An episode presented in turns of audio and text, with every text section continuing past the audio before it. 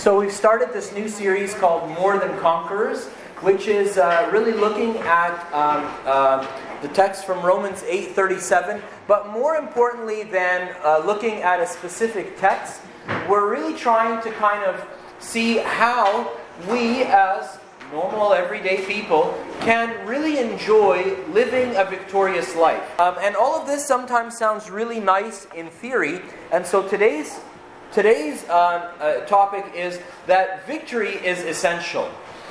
Sometimes we think that, like, yeah, I mean, St. Paul was victorious, but come on now, he was St. Paul. Uh, you know, and uh, this other person and that person, St. George was a great saint or whatever, or, or uh, people in our, um, you know, our contemporary and modern history, right? Um, your Mother Teresa or this or that, but I'm just, I'm just me. So, how, how does this apply to me? And I'm going to have my ups and downs. So, Father John, this, you know, like this idea of living victoriously and having an attitude of a winner, right? And every day, when I look at my day, do I feel like do I feel like I'm winning or do I feel like I'm not?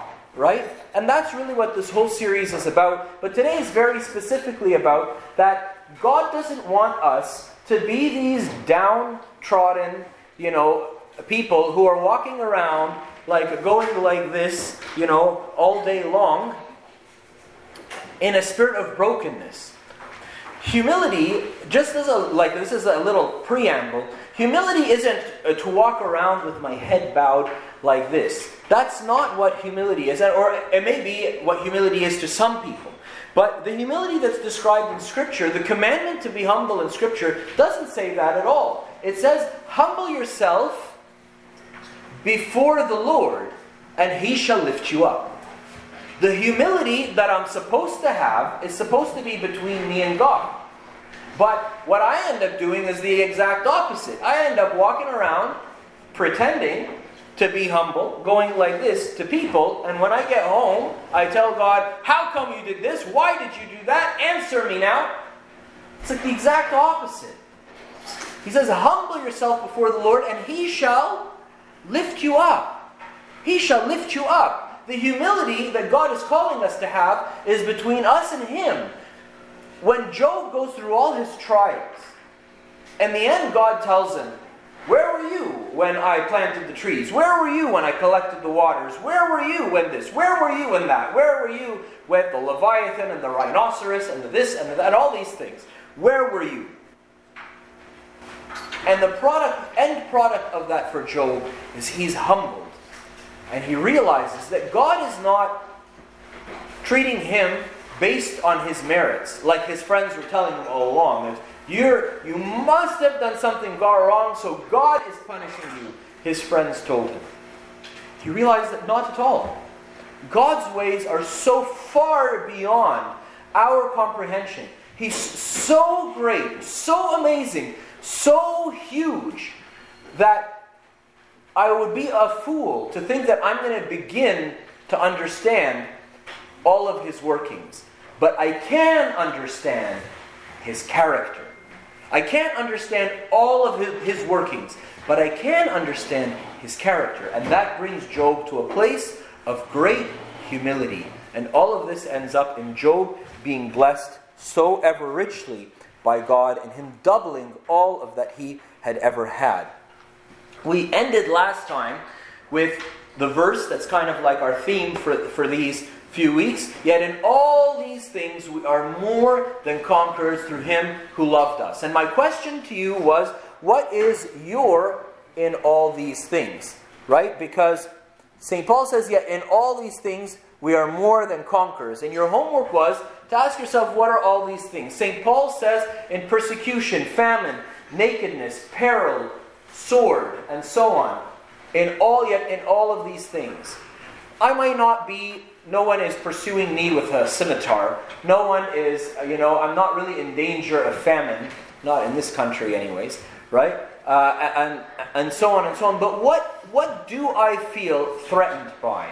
What do I feel could be a threat to me? And St. Paul is saying, yet in all of these things we are more than conquerors. And if we don't know what the threat is against us, we won't know what is causing our fear. We won't be able to submit that to God, and we won't be able to receive His healing from, from those fears. So, my homework to you last week was to ask yourself, what are your yet in all of these things? Because the verse starts with yet, in all of these things we are more than conquerors. Yet in my our trying so hard to have a child but not being able to. We are more than conquerors. Yet in my difficult finances, we are we are more than conquerors. Yet in my aloneness and loneliness, we're more than yet in my illness, be it of body or mind or soul or spirit or whatever, we are more than conquerors. What is what is it for you that you feel is a threat to you?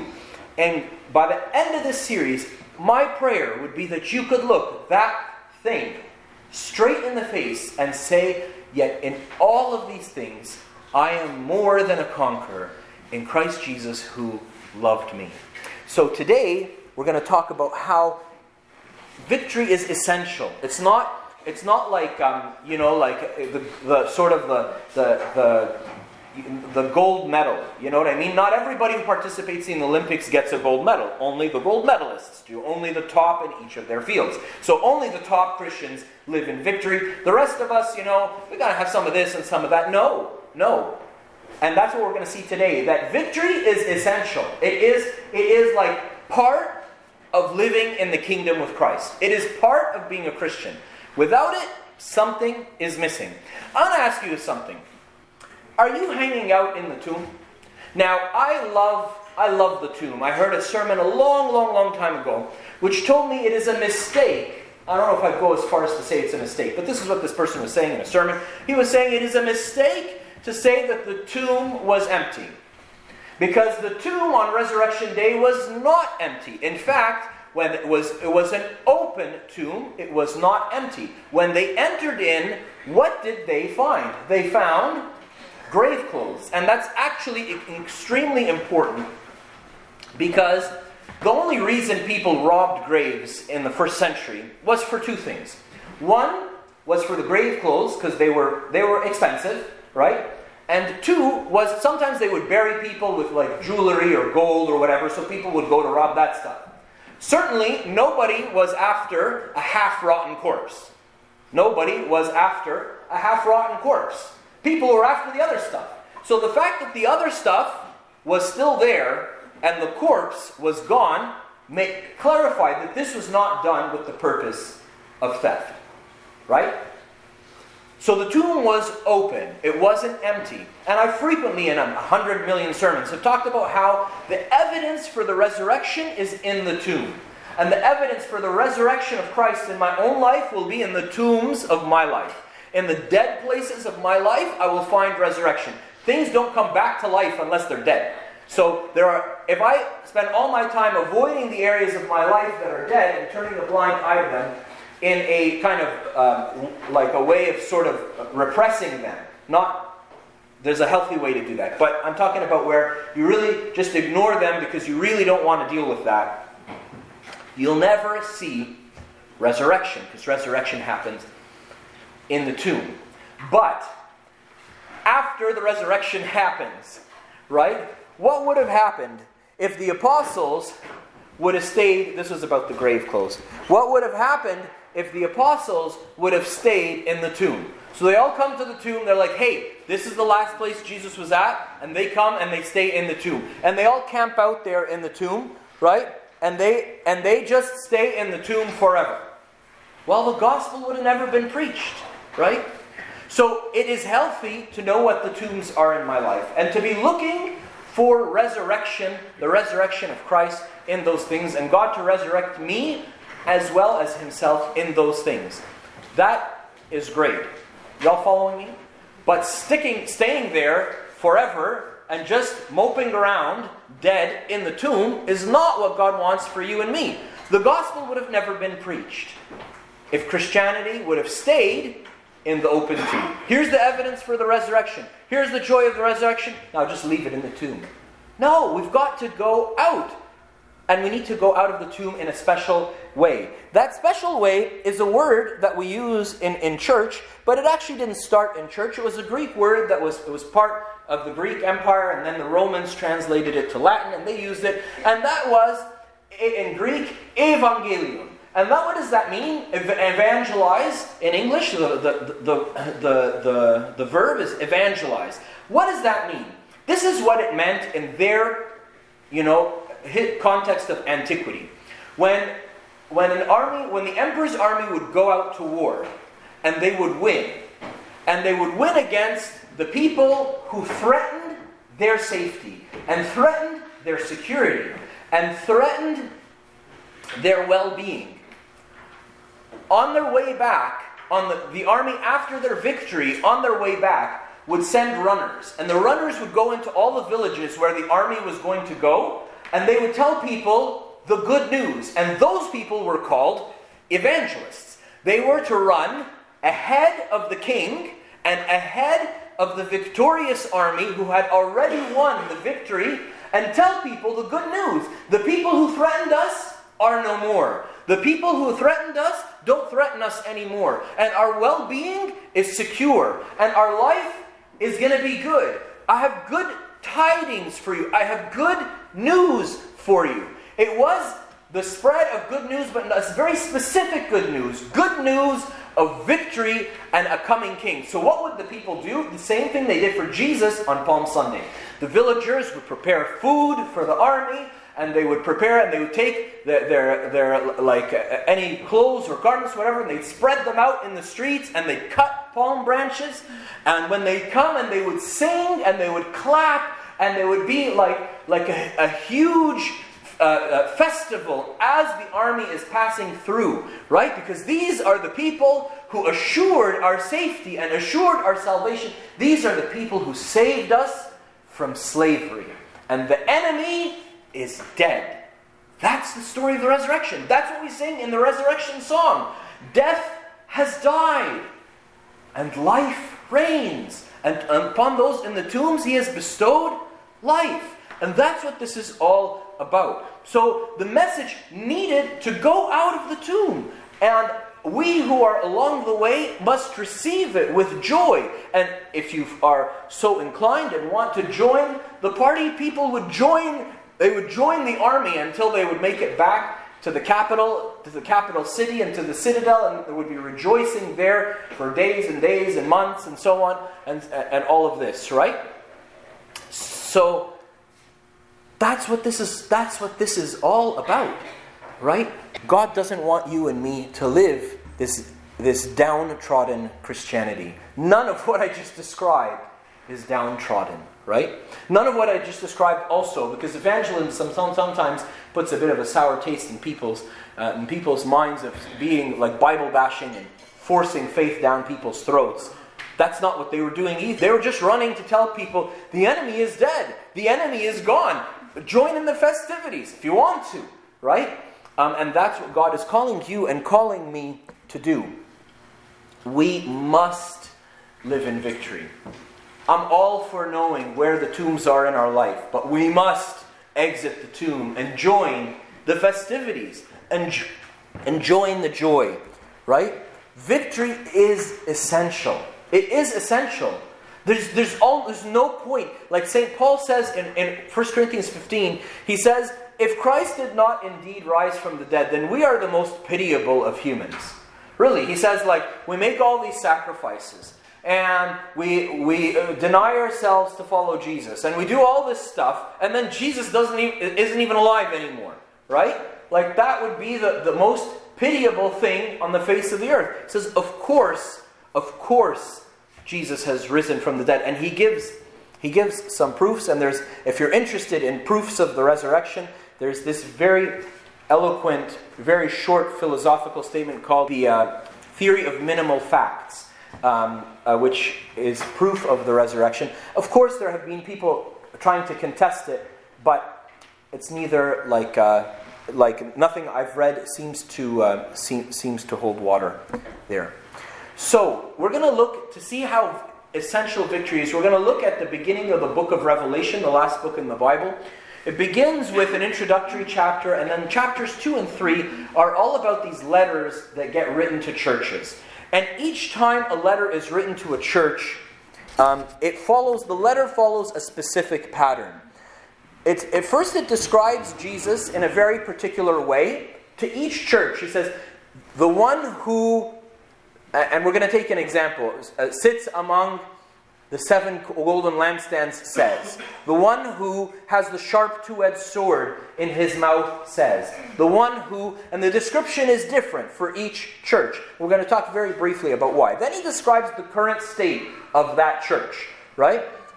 Occasionally it's good, most of the time they have stuff to work on, so he, give, he, he reprimands them and says, Be careful to deal with this and this and that. Then he gives them a corrective action repent and something.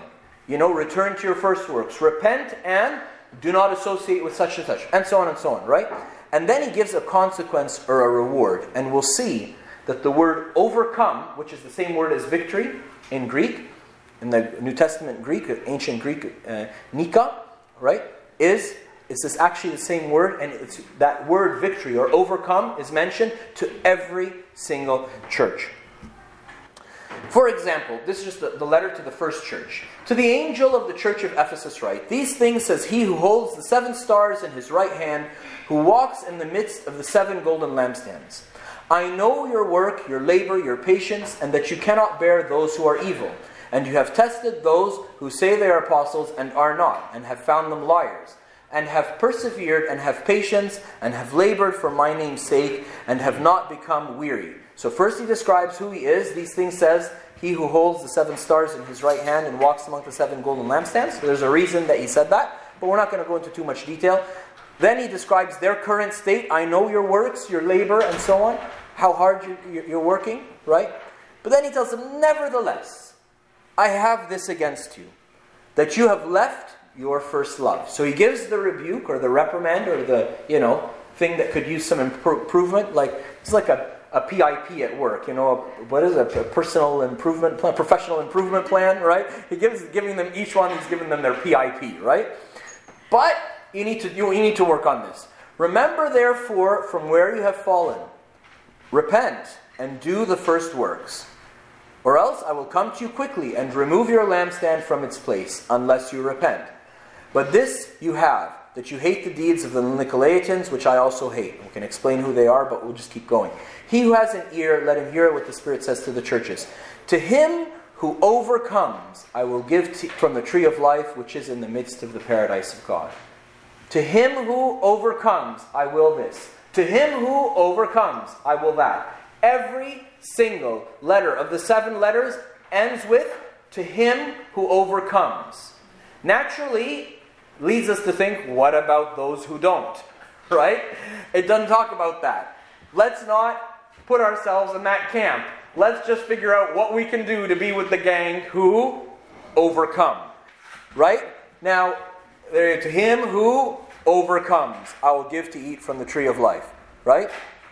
At the end of each letter, it says, To him who overcomes. To him who overcomes, I will eat from the tree, I'll give to eat from the tree of life in the midst of the paradise of God. To him who overcomes shall not be hurt by the second death. To him who overcomes, I will give some of the hidden manna to eat, and I will give him a white stone, and on that stone a new name which is written, which no one knows except him who receives it. To him who overcomes and keeps my works until the end, to him I will give power over the nations. To him who overcomes, shall be clothed in white garments. To him who overcomes, I will make him a pillar. To him who overcomes, I will grant to sit with me on my throne. Obviously, none of, none of them, so God said, well, it's okay if you don't overcome. It's not optional. It's essential. It is part, it is part of being with the victorious king. The, the king has won the battle. Now, some people are mourning and some of them are rejoicing. Which camp are you in? Right? In the Old Testament, it was a sin punishable by stoning to mourn on a high feast day. A sin punishable by stoning to mourn high feast day. I was thinking about that. To myself, wow, that really stinks, right? Because suppose I mourn on a high feast day, then I get stoned. Potentially, the people who love me, right, now they can't mourn for me because I'm dead, and they would probably would have been mourning for the person I was mourning for because they probably love the people I love, so now they're double as sad, right? But if they mourn, they get stoned too, right? What was God trying to tell these people? He was trying to tell them that yes, this person whom you love and is gone, that is very sad. And and God feels your pain, and there's so, so, so, so many other parts of Scripture that explain. But there's a greater truth which is more important. Which is more important that God Himself is victorious. And Jesus says, if you love father, mother, brother, sister, wife, children more than me, you cannot be my disciple. It's not saying I won't receive you as my disciple. I don't want you as my disciple. Sorry, you don't have the prerequisites. You didn't make the cut. You can't be on the basketball team. No, that's not what he's saying. He's saying you're just not gonna. You're just not gonna be able to to go the whole way. You're gonna get tired. You're gonna get distracted as we're going through, right? So, which team? Which team am I on? Right? Am I on the winning team? That's a choice that each one of us makes. But the Lord wants His team to be winning and to always have an attitude of winning. Do we lose some battles? We do. But we have full assurance of winning the war. So, if we look a little bit more carefully at these letters to the seven churches, and this is just a summary table, we'll find that each church kind of had its issue, right? And, and then and then had like what it need to deal with and then ha- and had it word and i just i'm just presenting this because it's a little dissatisfying to read all this stuff and not, not to not to know what it means but this is to tell you that these resources are widely available um, online. And of course if you want uh, more resources i can i can refer you to some afterwards. Finally at the very end of the book of revelation it says he who overcomes shall inherit all things, and I will be his God, and he shall be my son. should be like gender neutral, my child, right? But it says my son. The only reason it could be truly intended to be in the masculine is because we are all members of the body of Christ, right? Who is the Son of God. He's not only the child of God, but he is, he is you know, he was revealed to us in the masculine right? So he is the he is the Son of God, and we are the Son of God in so much as we are members of the body of Christ. Of course, we are all children of God in relation to our own particular gender and problem with that. But look at the promise: He who overcomes shall inherit all things. All things. In 1 Corinthians chapter 3, Corinthians uh, are, are fighting over who preached the gospel to whom right? And they're like, well, we are of Apollos. Well, we are of Peter. Well, we, I, I, I'm not any of you. I, I, I'm of Paul. Oh yeah, well, I'm, a, I'm of Christ. I'm better than you all, right? And they're all fighting between each other and having these divisions. And then St. Paul writes to them. He says, this doesn't make any sense. I am of Paul, I am of Apollos, I am of Cephas, I am of Christ. He says, don't you know that all things are yours, whether death or life, things in this age or things to come, all things are yours. And you are Christ's, and Christ is God's. God is very rich, very rich, and desires to give you and me all things. But He wants us to start off with a, an attitude of victory. And ne- next week, we're going to talk about how our victory is assured, how our victory is certain. Right? There's a lot of things in life that we take and believe to be certain. I order something from Amazon and I'm pretty sure I'm going to get it. Occasionally, once or something, they told me they would deliver it and they were like a day late or something. I'm going to get it. For sure, I'm going to get it, but I might, in the very off chance, maybe I'll get it one day late. I believe in, in Amazon. Do I believe in God? And do I believe that my victory is assured? That's what we'll be talking about next week. Glory be to God forever and ever. Amen.